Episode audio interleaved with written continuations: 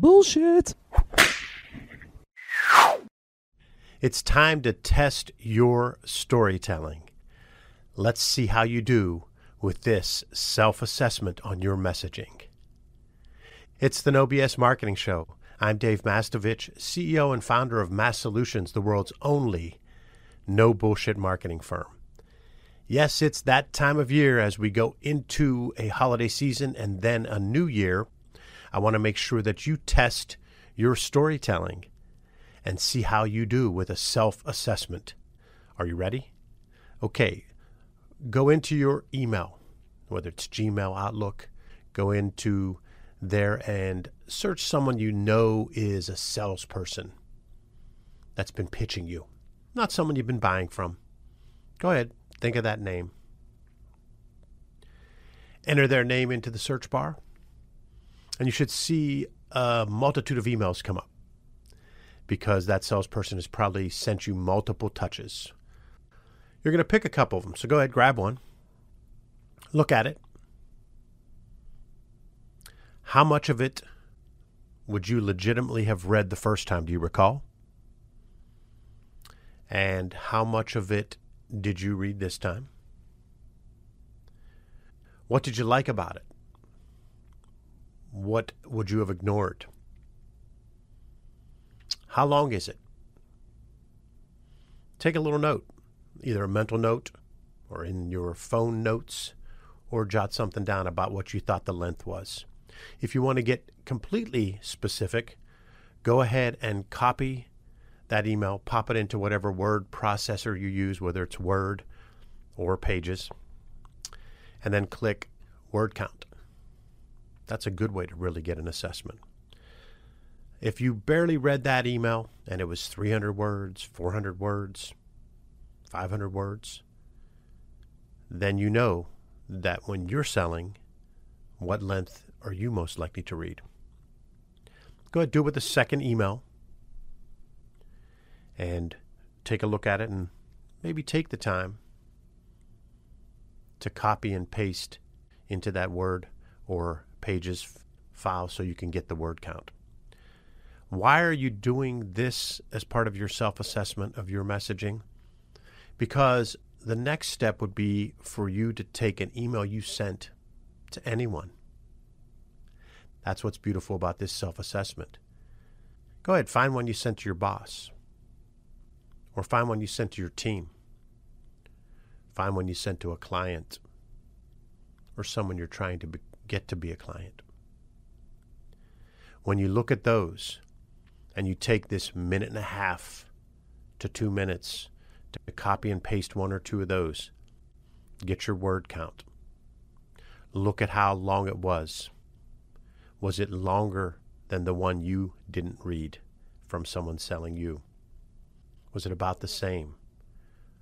Was there any bold part? Were there any bullets or numbers?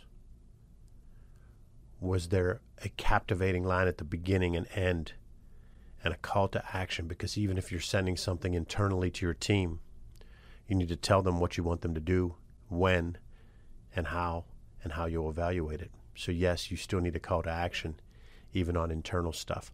So, that's the first part of your self assessment of testing your storytelling is to go and look at at least two emails of people selling you, preferably two different people, copy and paste those into your Word or your Pages word processor, click word count.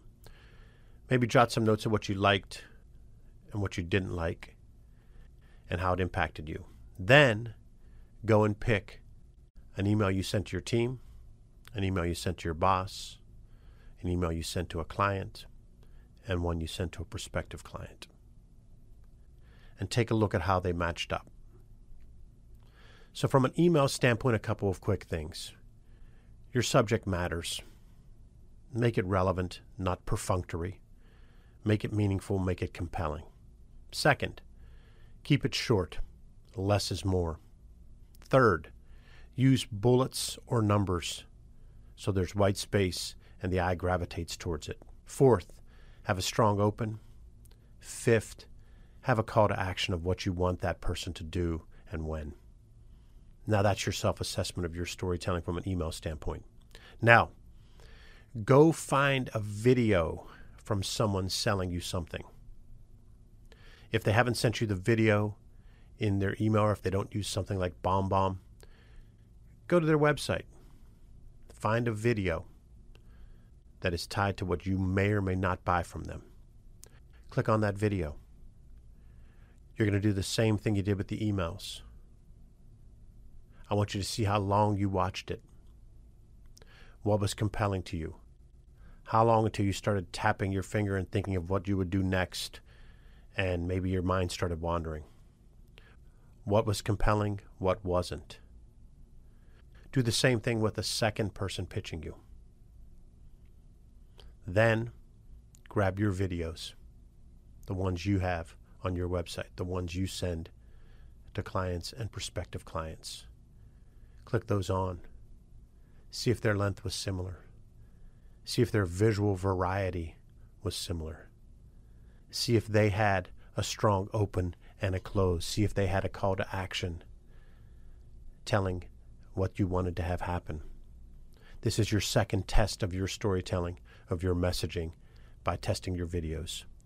Third, pull up the most recent presentation deck you either presented or that was presented to you, that you were on the receiving end of that deck.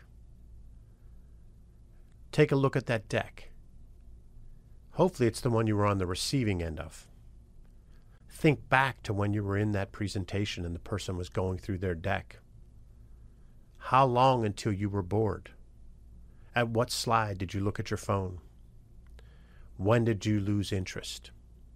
Now look at your deck.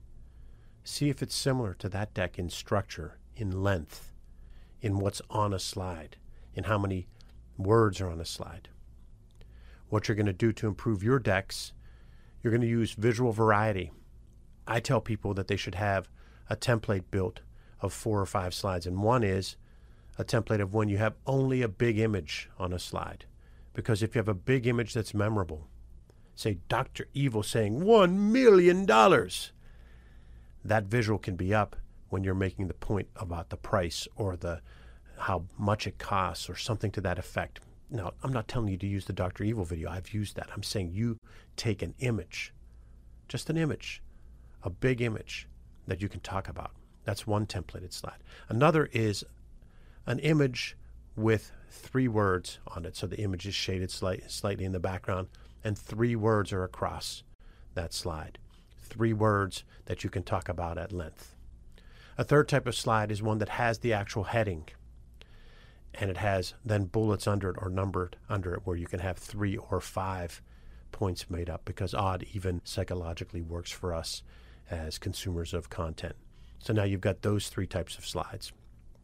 You've got the ability to have a slide that has the big image. You've got one that has a big image and maybe three words.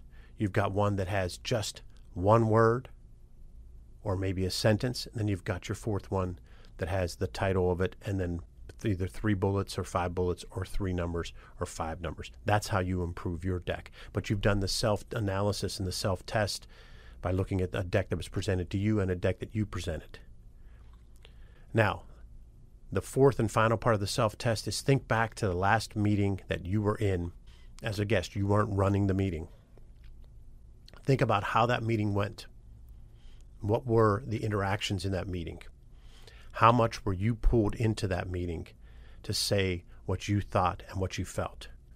And if it was a great meeting, excellent. Write down everything that was great about it. Then think of another meeting that was not so great and write down everything that wasn't great about it.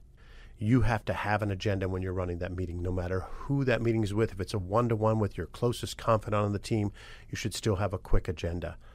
You should have a couple of key points that you want to make. You want to open the meeting strong with a sentence or two of why the group is meeting and what you hope to achieve.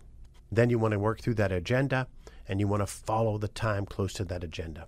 You want to read the body language of the people, even though it's on Zoom and they're not in the meeting with you. You can still read their body language and how attentive they are. You want to pull people in with open ended questions. You want to take your meetings to a whole nother level. That's the fourth part of your self test. So now you've tested your storytelling. You have tips to take it to another level. It's time for you to start implementing it right now so that you go into 2021 ready to rock and roll with your meetings, with your emails, with your videos, with your decks. Thanks for listening to another episode of the No Bullshit Marketing Show recorded in our studios in the Lair in bold, beautiful downtown Pittsburgh, Pennsylvania. Remember, ask yourself what's the big idea and build your story around the answer. It's all about bold solutions, no BS.